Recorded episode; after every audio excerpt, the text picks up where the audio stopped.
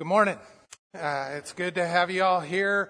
Uh, I, I, turned the air off. Uh, it, it, it, we have a condenser out and we have heating elements that are out. So uh, we just got a new unit and uh, they're under warranty, but that doesn't do us much good this morning. But uh, yesterday we had a women's retreat and the women suffered through that. And about the time we finished, it came up to temperature and uh, we hoped it would sustain overnight, but it didn't. So, uh, snuggle with your partner, and uh, uh and uh, we'll you'll you'll live. Okay, uh, but we're glad to have you this morning.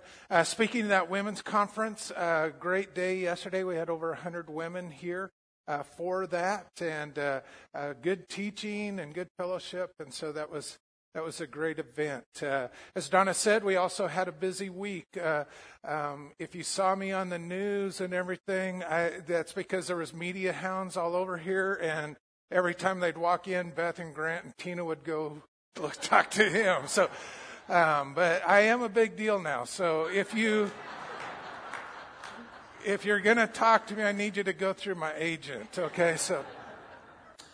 Um, we, we, are we are glad to have you. We are we are starting a new series this morning uh, called "It's Not Personal." It's not personal, and we'll develop this idea. But um, here here's where we're going. Let me sort of give you the thesis, and then we'll develop it throughout the month. Uh, for a, for a while, the American church, especially Christianity, American Christianity, we have we have transitioned into this personal faith. Personal faith. It's, it's, it's between me and God. I, as long as I'm okay with God, I, I don't care what you do. I, I don't have to be nice to you because I know I'm right with God. I, I can disagree with you. I can be hateful. I can be vengeful because I have a good relationship with God. And, and while that, that resonates with sort of an individualistic mindset, which uh, we in, in the United States love to be a part of, it does not resonate at all with biblical faith. In fact, there is, the whole personal aspect of faith, yes, there is a very personal aspect to faith. You need to have a personal relationship with Jesus Christ. But that is not the end of this journey. That's the beginning of you being called into mission and partnership with God to bring the kingdom of heaven uh, to earth. We are to share our faith. We are to, we are to make sure that others know about the God that we love who has claimed us. Yes, there is a personal aspect for faith, but it does not end there. And so we're going to develop that idea over and over this this month, and we're going to begin this morning uh, in Deuteronomy chapter 6. Deuteronomy, fifth book of the Pentateuch, uh, that those original scriptures of uh, God's people. Uh, this is known as the Shema prayer. Uh, you will recognize it as we get there. Uh, but we're in chapter 6, verse 1 says, These are the commands, decrees, and regulations that the Lord your God commanded me to teach you. You must obey them in the land you are about to enter and occupy, and you and your children and grandchildren must fear the Lord your God as long as you live. If you obey all of his decrees and commands, you will enjoy a long life. Listen closely, Israel and be careful to obey then all will go with all will go well with you and you will have many children in the land flowing with milk and honey just as the lord your god of the god of your ancestors promised you. Here is the shema prayer. Listen o israel the lord is our god the lord alone and you must love the lord your god with all your heart all your soul and all your strength and you must commit yourselves wholeheartedly to these commands that I am giving you today. Repeat them again and again to your children. Talk about them when you are home and when you are on the road, when you're going to bed and when you're getting up. Tie them to your hands and wear them on your forehead as reminders. Write them on the doorposts of your house and on your gates. This is the word of the Lord for us this morning. Thanks be to God.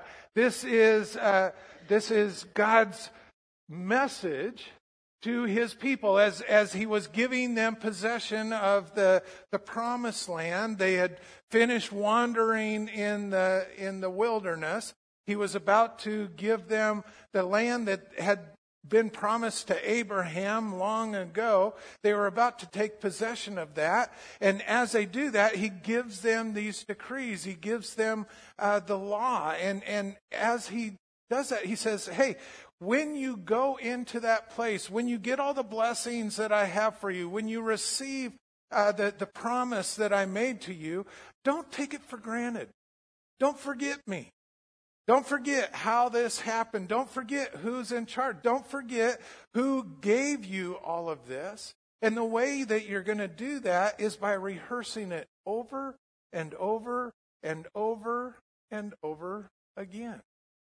It's interesting here that it, it brings up children and grandchildren, that this is how we pass along our faith.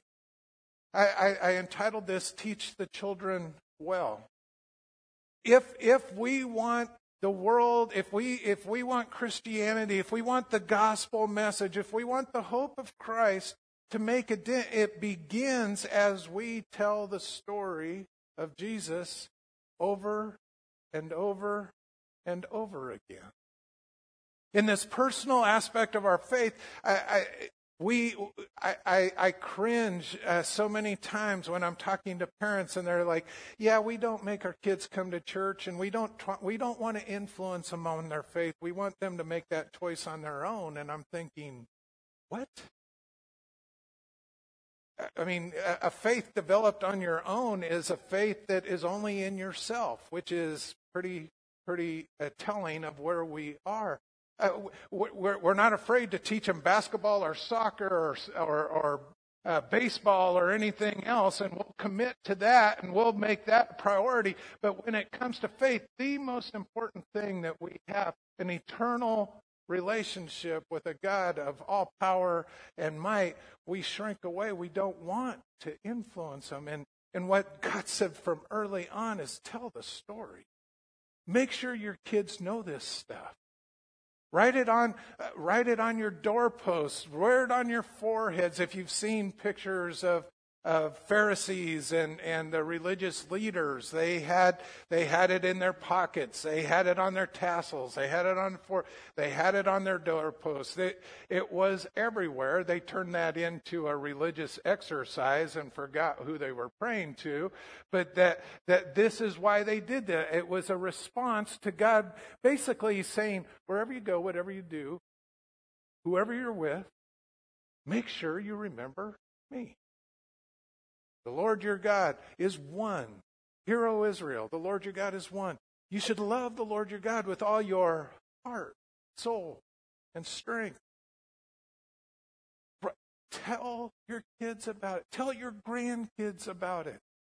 You don't have grandkids? You don't have kids? Go grab a neighbor kid. Go volunteer at the school. Go read at the library. Go volunteer in our nursery or our children. I mean, this, this is the most important thing that we have with the problems in our world, with the problems of, of violence and, and, and all the other things that go on in our, in our culture. It's not going to be a political answer that saves us. It's going, it's, it's God and God alone who can make a difference. And why is it that we, the ones known by his name, we are often the ones that forget about Him the quickest.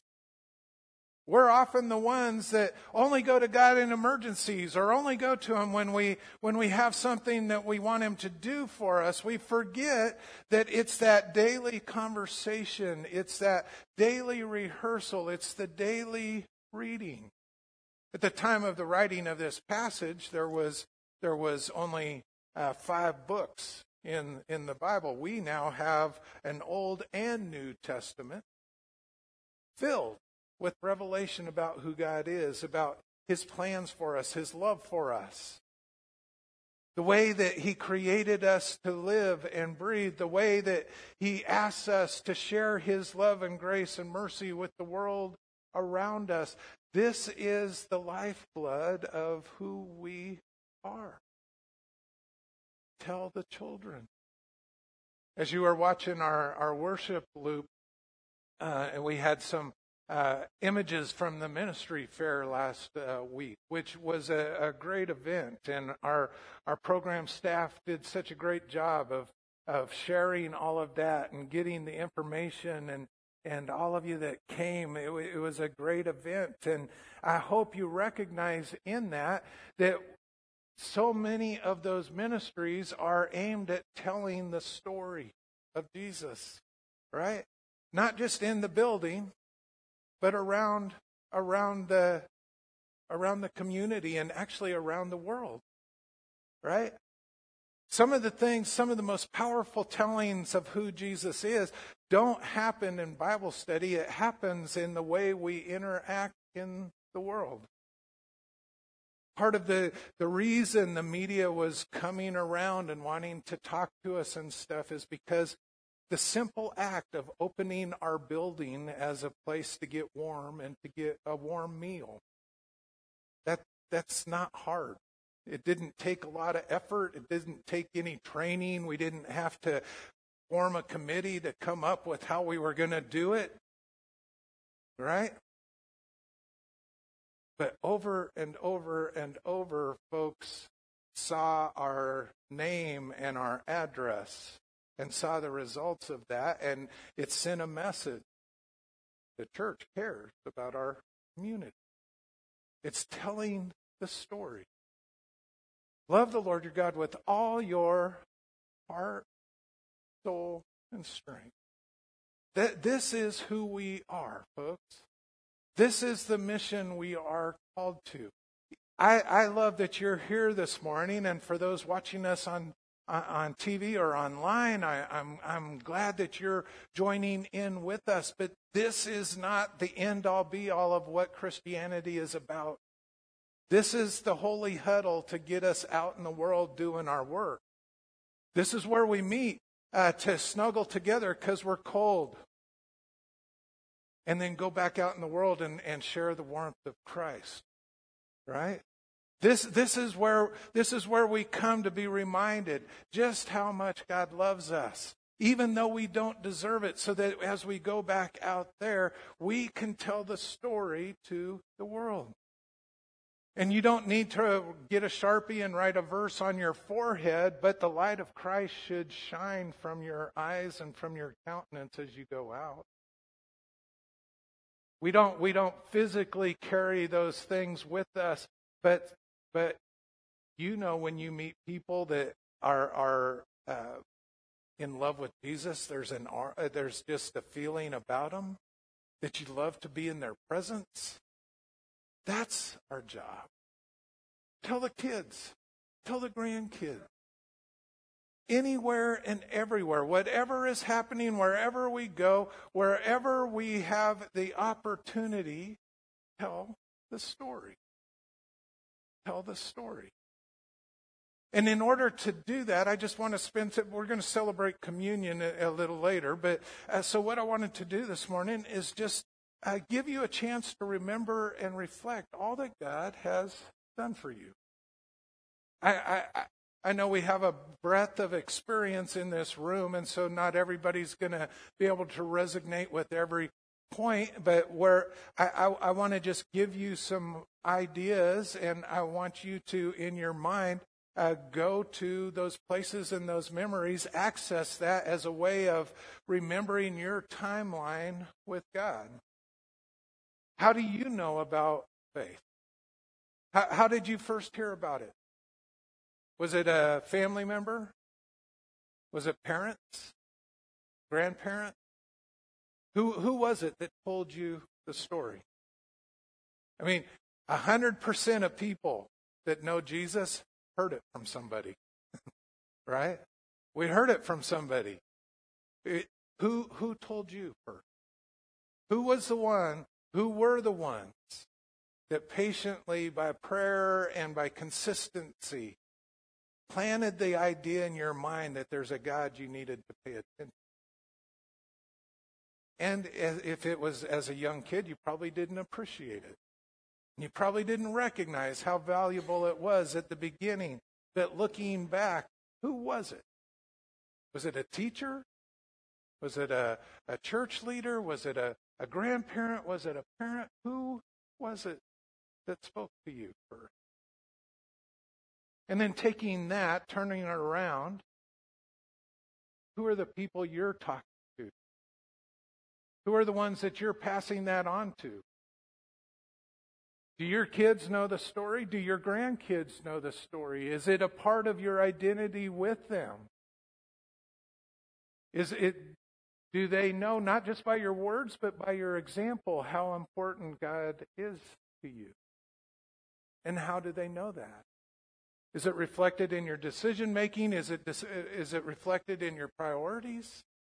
How do they know it's important to you? How, how are they learning about it? Your neighbor, your friend, your workmate, your country club buddies. Wherever, wherever you are, wherever we go, whatever we do, how are you telling the story. And what's the story you're telling? Is it a story of you better get to church or you're going to hell? That's not good news. Right? No, it's a story that even though I don't deserve it, I have a perfect God that loves me. I have a God that's willing to look past everything I've done wrong. In fact, He paid a price that I could never have paid back so that I don't have to operate in guilt and sin anymore. I have freedom and hope and and and a future because of what God did for me and I'll never be able to pay him back and he doesn't expect me to. But he continues to work in me every day. He continues to bless me even though I don't deserve it. He continues to offer me a new beginning every moment. He continues to, to to shine his love on me. That's the good news. When your kid fails a test, reminding them, study harder, but remember, we don't love you because of your achievement. We love you because of who you are. When your spouse disappoints you, reminding yourself and them, I'm not happy with what you did, but I love you because I chose to love you because God loves me and I don't love you because you earned it or deserve it. I, I love you because you, I chose to love you. How are you telling the story? How are you living the story? What places in your life are you writing it on the doorpost, wearing it on your forehead, carrying it in your pockets? Where, how are you telling the story? Eddie, where are you? I don't know what number it is. Look it up. Haley, I love to tell the story. Tell me what. I can do this with Eddie because he, he knows everything by by memory. So he, he can play, play it without the words, but we need the word. Yeah. 156. You got a hymnal. Let's turn to that.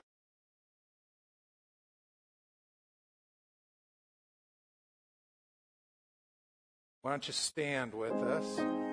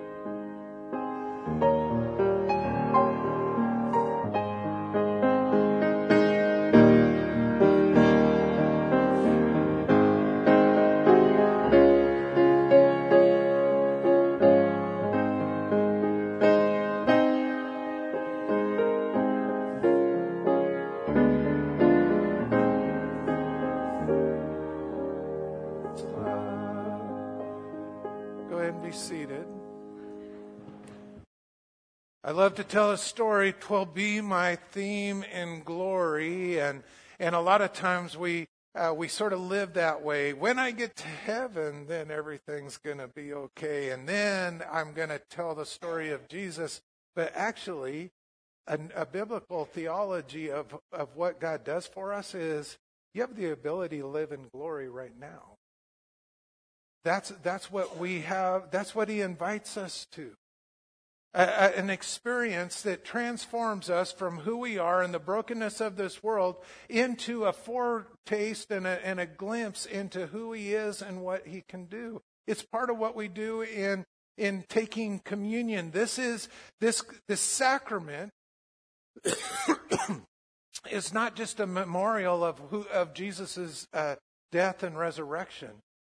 This is a foretaste of the banquet in which we all get to sit around the table and, and sing praises to him and look into the face of our Redeemer and to the face of our God and remember and celebrate all that he has done for us. Glory doesn't have to wait until death. Glory can be a part of your life now. And that's actually some of the good news. That's, that's that light of Christ that we carry out into the world. I don't have to wait till I die to, to feel the glory of God. He's given me a gift right now. He's changed my life now. As we get ready to celebrate communion, it's, it's, it, it is, there are so many aspects to Holy Communion. And this is, this is uh, Jesus' way of passing along. He, he took Old Testament remembrances and practices and gave us a new way to rehearse over and over again the, what we believe and what God has done for us. There's a remembering back, which is a part of it. it. We certainly do give thanks for who God is and what He's done and the gift of his son and the suffering that his son went through and the fact that he was willing to do that for a world who had turned their back on him, there is certainly a remembering and a thanksgiving in it. There's a part that looks in the past. There's a part that addresses us here and now. Holy communion, that we are, we are in the presence of God here that as we gather together, the, the, the Spirit of God is with us. That through these elements of bread and juice, or your little shot glass and wafer, we can experience the presence of Christ in some miraculous way today. And then a future telling that I'm being reshaped, remade, and sanctified, and, and reborn in His image. God's at work in me. Hear, O Israel, the Lord your God is one.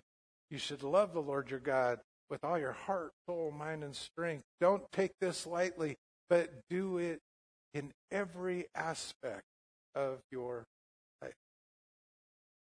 In order to properly receive communion, we, we must set the table in our own hearts and minds. And so we're just going to take a moment uh, uh, for you to, I want you to think through uh, what it is as, as you come to the table, what it is that you need to leave behind. Whether it's anger, frustration, worries, what, what do you need to leave behind? Just in your own thoughts and in your own mind, take a moment to do that.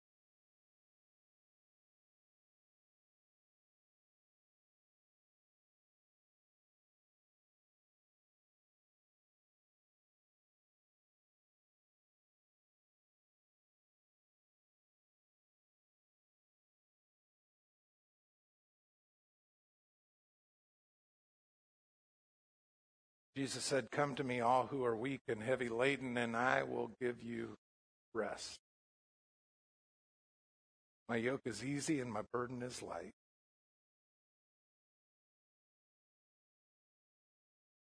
Oh God, we all we all carry with us regret. We don't have to think too far back to think of the last time we did something that didn't shine your light or share your love. our ego gets in the way, our, our schedules get in the way, our pride gets in the way.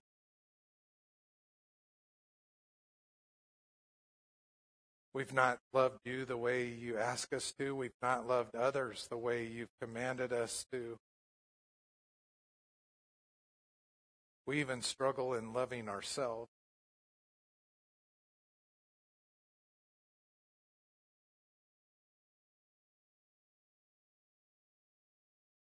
We've not paid attention to the need around us. We've not done all that we could to bring hope and grace and mercy to the world around us. We've not been the church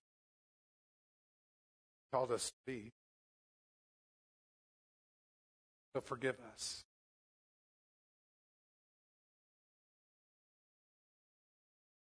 God, unlock those bondages of sin so that we might be free to serve. Fill us with your Holy Spirit.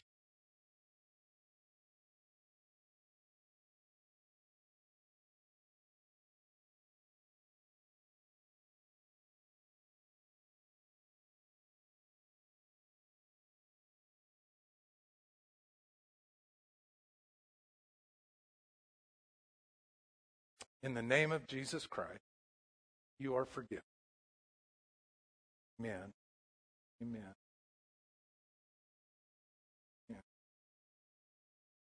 I want you to, we're, we're going to do this all together, so hold off on this. But on that night that Jesus gave himself up for us, took bread, he gave thanks, broke the bread, passed around the table, and said, Eat from this, all of you. This is my body broken for you. Whenever you eat of it, I want you to remember. And he took the cup. He gave thanks. He passed around the table and said, Drink from this, all of you. This is the new covenant in my blood shed for you and for many for the forgiveness of sins. Whenever you drink of it, remember. And so it's in remembrance of these, his mighty acts in Jesus Christ, that we offer ourselves in praise and thanksgiving is a holy and living sacrifice in union with Christ offering for us. Pray with me. Come, Holy Spirit. Fill us. Oh God, we don't want to just carry your word in our pocket. We don't want to just carry it in, in, in our thoughts. We want, we want it to be upon our countenance. God, today we believe that in eating uh, this wafer and drinking this juice, we are in some way consuming who you are. It's a mystery of faith. It's a it's a mystery of what your spirit can do in that. You, in some way, you're going to take this ordinary thing, this what could be considered a weird thing, and you're going to do something so powerful that we're going to be able to feel your presence.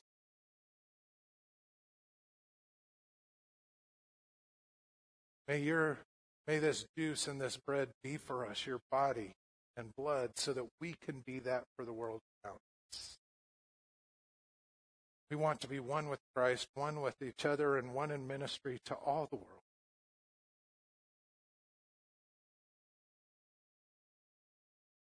We pray this in the powerful name of Jesus Christ.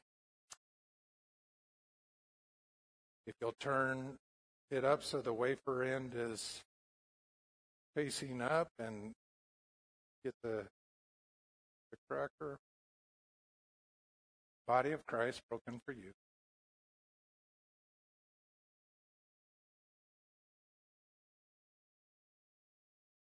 The blood of Christ shed